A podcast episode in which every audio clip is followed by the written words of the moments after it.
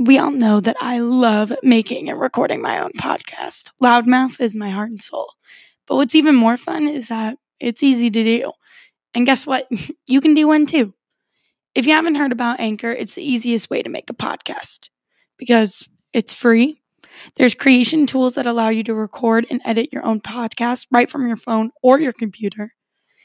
Anchor will distribute the podcast for you so it can be heard on Spotify, Apple Podcasts, Google Play, and anywhere else you can listen to podcasts. You can make money from it with no minimum listenership. It's literally everything you need to make a podcast right there in one place for free. So download the Anchor app or go to anchor.fm to get started today. Hello, everybody, and welcome back to Loudmouth Podcast. I'm your host, the one and only. Well, I messed that up. Okay, welcome back to Loudmouth Podcast, the show about everything and nothing all at once. I'm your host, the one and only host of Loudmouth with the small lips, Loudmouth, Madison Hadler. Wow, really need to write cue cards for myself, apparently, because I just messed that all up. Welcome back, you guys. Happy Wednesday. I hope that you all are safe and sound emphasis on the safe with COVID and everything. I, you know, I almost didn't make an episode today just because I wasn't really sure what I was going to do. I kind of procrastinated on this episode, but I really wanted to talk about some recent events that have occurred and kind of get into some explanations of them because everything that's going on can kind of be hard to understand. And you know me, I love using my political science degree and my communications degree together to help you guys understand some things that are going on and also to help me better understand them because a lot of the times when I read articles, I truly don't get a lot of what's going on. I have to do a lot of cross referencing and defining and things like that. So that's why I like to put these episodes out for you guys that kind of talk through, you know, the different things going on, especially with Ahmaud Arbery's verdict coming out today. Well, not his, his murderer's verdict coming out today as guilty, which is, I mean, obviously seems like we shouldn't really have to celebrate that because it was a very obvious case, but in this day and age we do. And especially because of the Kyle Rittenhouse case that came out earlier, we have to be cautious about what we celebrate because we never know what is going to happen in the justice system. So, what I'm going to talk to you guys today is what happened during the Kyle Rittenhouse case, kind of go through what the different counts were against him, and basically how he was declared not guilty for all of the accounts. So I want to provide a trigger warning now. I am going to be explaining some of the videos that they showed in court. Um, I am going to be talking about violence. I'm going to be talking about, I mean, Kyle Rittenhouse on his own could be a trigger warning as well. So please, if you do not feel like you can listen to this or whatever it is, please feel free to exit out. I want you guys to get information, but please don't trauma traumatize yourself or put yourself in a place that you're going to feel uncomfortable or anything like that. So, here's your trigger warning now. Going to talk about violence, guns, shootings, things like that. So, let's get into it.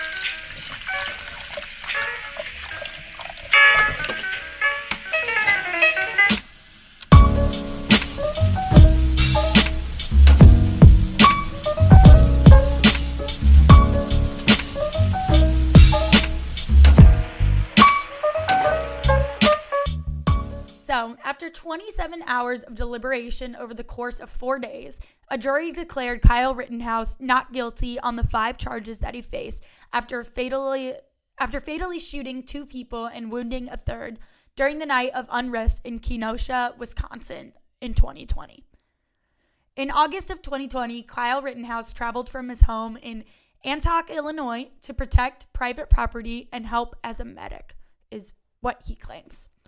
On August 25th, he came to the scene of unrest in Kenosha, Wisconsin. Protesters had gathered there to speak out against the police shooting of Jacob Blake, a black man who was left paralyzed after being shot by a police officer. At 17, year old, 17 years old, then, he arrived on the scene with an AR 15 and fatally shot Joseph Rosenbaum, Anthony Huber, and Gage Grosskreutz. Just the other day, the jury announced that Rittenhouse was not guilty on all charges. But how is the big question? And that's what we're going to talk about here in this episode. So let's first learn what these charges were against Rittenhouse in this case. So, count one was first degree reckless homicide and use of a dangerous weapon. This felony was connected to the death of Joseph Rosenbaum, who was the first man that Rittenhouse shot. Bystander video shows Rosenbaum chasing Rittenhouse through a parking lot and throwing a plastic bag at him. Rittenhouse then flees behind a car and Rosenbaum follows. Video introduced at a trial shows Rittenhouse wheeling around and firing as Rosenbaum chased him. Richie McGinnis, who was a reporter that was trailing Rittenhouse, testified that Rosenbaum lunged for Rittenhouse's gun. Now, I just want to make this clear that Richie McGinnis was a reporter for a conservative based news. I think it was a newspaper. I'm not totally sure, but I know it was conservative based. So I say this because he does become a witness in the case at this point, and he was following around Rittenhouse and his friends because they had showed up with assault rifles and I mean, basically looking like they were police or trying to be a hero in that case. And so Richie McGinnis was following him around, recording him for their conservative publication. Reckless homicide in this case dif- differs from intentional homicide and that prosecutors weren't alleging that Rittenhouse had intended to murder Rosenbaum. Instead, they were alleging that Rittenhouse caused Rosenbaum's death in circumstances to showing an utter disregard for human life. This charge was punish- punishable up to 60 years in prison, and the dangerous weapon modifier carried an additional five years to it, which is a theme throughout all of these accounts. So that was the first count related to Rosenbaum's shooting. The second count, which was first degree recklessly recklessly endangering safety and use of a dangerous weapon. This charge was connected to the Rosenbaum shooting as well. Richie McGinnis, the reporter, was trailing Rittenhouse at the protest, and he told investigators that he was in the line of fire when Rittenhouse shot at Rosenbaum. So Rittenhouse was endangering the safety of others, hence this case, or hence this charge. So the reporter was in the line of fire, and if Rittenhouse would have accidentally shot the reporter, then it would be endangering safety of everyone, not just protesters, but news, media, you know, people helping out the cause or whatever it was. This charge would have been punishable by 12 and a half years in prison, and the weapons modifier carried an additional five years to it. The reason why this charge is different but still connected to the Rosenbaum shooting was because the reporter was in the line of fire when Rittenhouse shot Rosenbaum. But obviously, Rittenhouse wasn't, I mean, maybe not obviously, but Rittenhouse wasn't intending to shoot McGinnis. He was intending to shoot Rosenbaum. So this just kind of puts on that charge of, you know, endangering the safety of the people around you. Count three was first degree recklessly endangering safety and use of a weapon. So this one shows that it was like another um, person in the crowd. So there was a video that showed an unknown man leaping at Rittenhouse and trying to kick him seconds before Anthony Huber moves his skateboard towards him.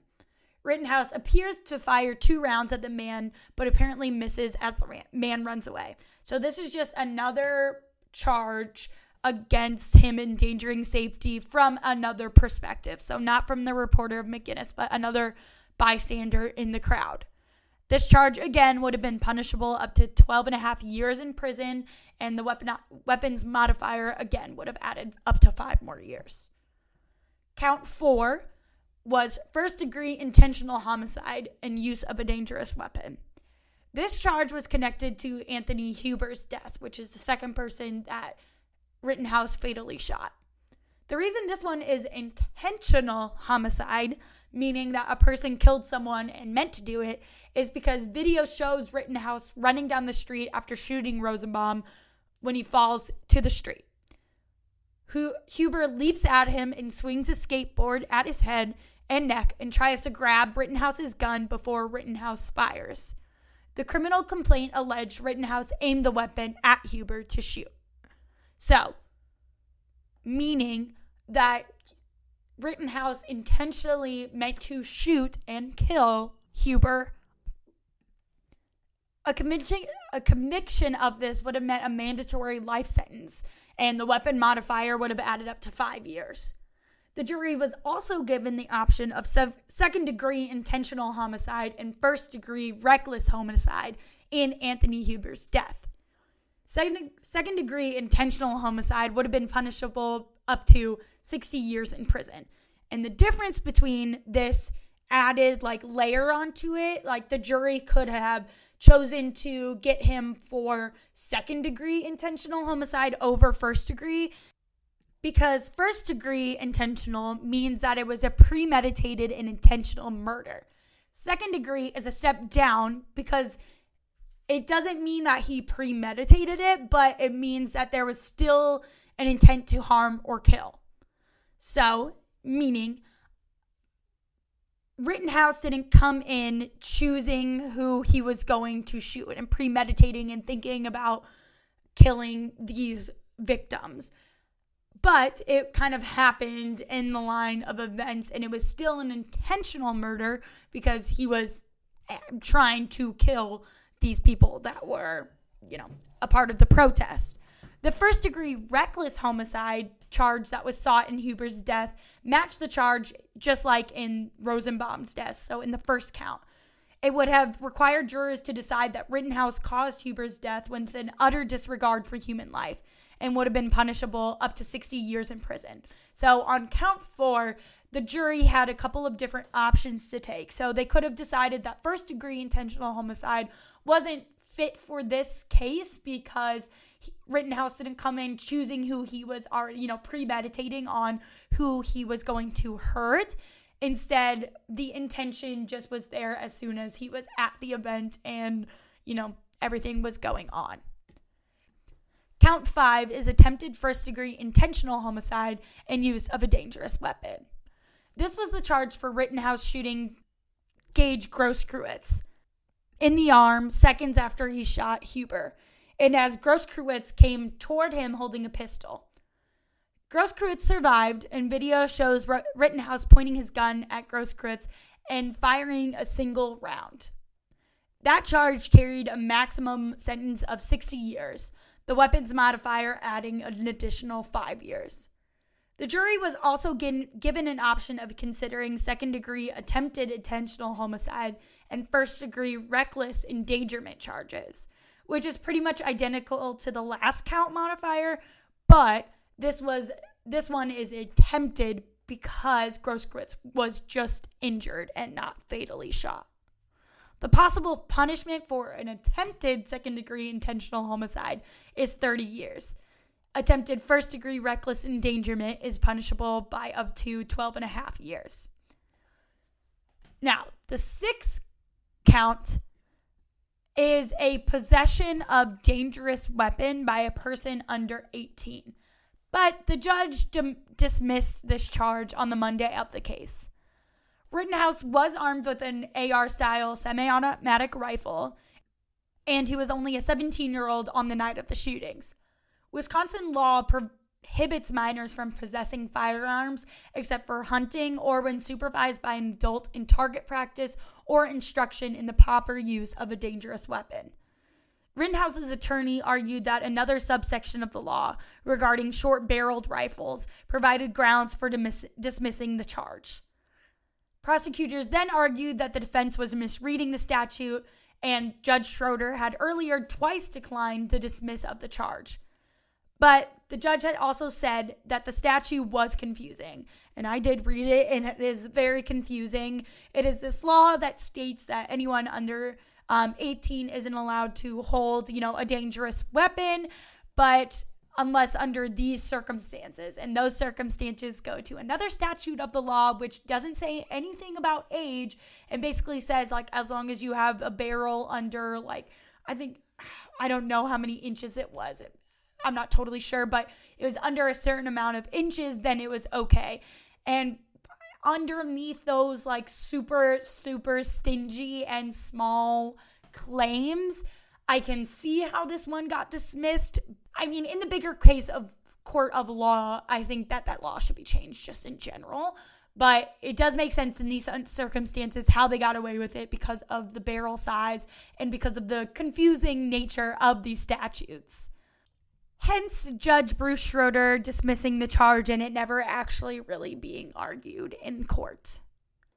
Count seven was failure to comply with an emergency order from state or local government. So Rittenhouse was charged with being out on the streets after 8 p.m., which was the curfew imposed by the city at the time, and was a minor offense that carries a fine up to $200. The judge dismissed this charge during the trial, saying prosecution prosecution didn't offer enough evidence to pursue it which is why that the charges are only technically considered five because a lot of them got dismissed. So now that we got through all the charges, which are confusing on their own, trying to understand everything, begs the question of how was he able to get off all of the charges? Well, the simple, simple answer is that the defendants claimed a case of self defense and prosecution couldn't I don't want to say couldn't deny it because it they could, but it was it was a very quote unquote strong case for self-defense for Kyle Rittenhouse and his defensive team. Prosecutors said that Rittenhouse had put himself in danger through a series of reckless choices. He came to Kenosha during a period of violent and destructive riots. He armed himself with an AR 15 style rifle. He stayed there past curfew and after being separated from his group and they emphasized that he was the only person there to shoot with someone. And I'm sure that you guys have all seen the picture of him walking along the streets with this rifle with a friend who also had a rifle and bulletproof vest on, I'm pretty sure. And so that's a pretty iconic picture for this case, especially now after seeing how these charges actually played out. But the law of self defense in Wisconsin, Wisconsin allows someone to use deadly force if they reasonably believe that they are in imminent danger of death or great bodily harm. For Rosenbaum's death, the defense used the face that Rosenbaum had reached for Rittenhouse's gun as reasonable evidence to shoot. Rittenhouse shot four times within a second, killing him. Mr. Rosenbaum was chasing me. I pointed my gun at, gun at him, and that did not deter him. He could have ran away instead of trying to take my gun from me, but he kept chasing me. It didn't stop him, Rittenhouse said in the testimony last week. The defense had a very disciplined message throughout the entire trial, said Stephen Wright, a law professor at the University of Wisconsin. They consistently emphasized Rittenhouse's stated intentions that night acting as a medic and providing pr- protecting private property and the threats to his safety. That message was clearest when Rittenhouse himself testified, a turn on the stand that several es- experts have commented on and said were very effective for the defense. He was very, very well prepped. He did not come off as smug or indigent said Charles Coleman Jr., a civil rights lawyer and former prosecutor, who said that Rittenhouse came off like a quote unquote regular teenager. He goes on to say that that needed to be something that the jury was reminded of to humanize him. And I'm sure you guys have all seen the videos of him crying, weeping on the stand, talking about how he was scared, how he was terrified. And although I hate to say it, of course, that ethos that the jury has gets pulled by those images and by those videos, especially because Rittenhouse is 18 year, years old and all these other people that were involved in the case are a lot older. And so he they made sure to double down on that self-defense case and say, you know, he was in danger, he was worried, he just shot at self-defense. In Wisconsin, once a defendant has made a self defense claim, prosecutors must then disprove it beyond a reasonable doubt. The prosecution's case depended on video evidence that was dark and blurry. One key video was shot from far away, and in others, the action was at times obstructed, making it difficult to draw definitive conclusions. Prosecutors attempted to convince jurors that Rittenhouse had provoked the encounter with Rosenbaum, which would have undercut his self defense claim, but the interaction they described as Rittenhouse pointing his rifle at other people before the chase was captured only by a single drone video filmed from over a block away, in which Rittenhouse and Rosenbaum are tiny and distant. So, although there is probably good evidence that Rittenhouse, I mean, not even probably, I'm sure there is good evidence that Rittenhouse was walking around with this gun, causing fear, inciting fear in people, but the defense or the prosecution didn't have any of these good videos, these good quality videos. And the worst thing about our justice system and about the legal system is that this quote unquote beyond a reasonable doubt, what is a reasonable doubt? What what qualifies that? And how do you make that a quantitative statistic or a quantitative data point for prosecutions and defenses to use? And the thing is that there isn't. There isn't a quantitative way of doing this. Beyond a reasonable doubt is usually up to the judge that is presiding. What is a reasonable doubt? Grosskreutz, who was the prosecutor's star witness as the only person who survived being shot by Rittenhouse, gave testimony that underscored the challenge facing prosecutors. He ran after Rittenhouse after the first shooting and was approaching him, Glock pistol in hand, as Rittenhouse shot Anthony Huber. Grosskreutz testified that he believed Huber was trying to harm Rittenhouse. For a moment, Grosskreutz paused and raised his hands in the air, gun held limply in his right hand. But then he saw Rittenhouse adjusting his weapon, he testified. So he brought his arms back down and moved towards Rittenhouse. In doing so, he pointed his weapon at Rittenhouse, he admitted during cross examination. It wasn't until you pointed your gun at him, advanced on him with your gun, now your hands down, pointed at him, that he fired, right? One of the defense attorneys said. Correct, he replied. So the idea of self defense absolutely took over this case and allowed Rittenhouse to walk scot free because of you know witnesses being cross examined and explaining different ideas, the ethos, the humanization of Rittenhouse in the eyes of the juror, the judge dismissing several counts that could have been used against Rittenhouse and just the prosecution's evidence that wasn't super great and the defense's claim that self-defense was good enough for them. Since the case ended, Rittenhouse took a Fox interview with Tucker Carlson and claimed that he, quote unquote, isn't a white supremacist and he supports Black Lives Matter and peaceful protesting. He also went on to take a picture with Trump, smiling and thumbsing up, a great look for a BLM supporter for sure.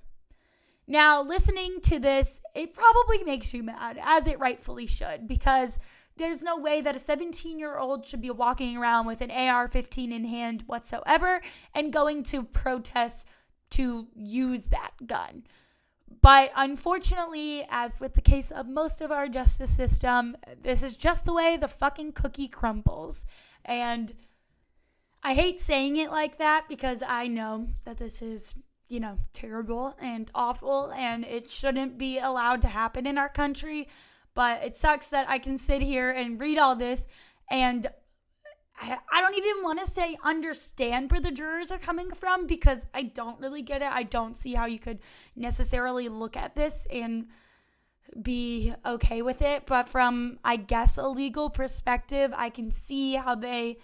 The, how the defendants met all the marks that needed to get him to be not guilty but it just absolutely sucks. And my heart goes out to the victims' families and to the people just watching this and, you know, feeling this ping of like our justice system is just not going to work the way, not going to work in our favor.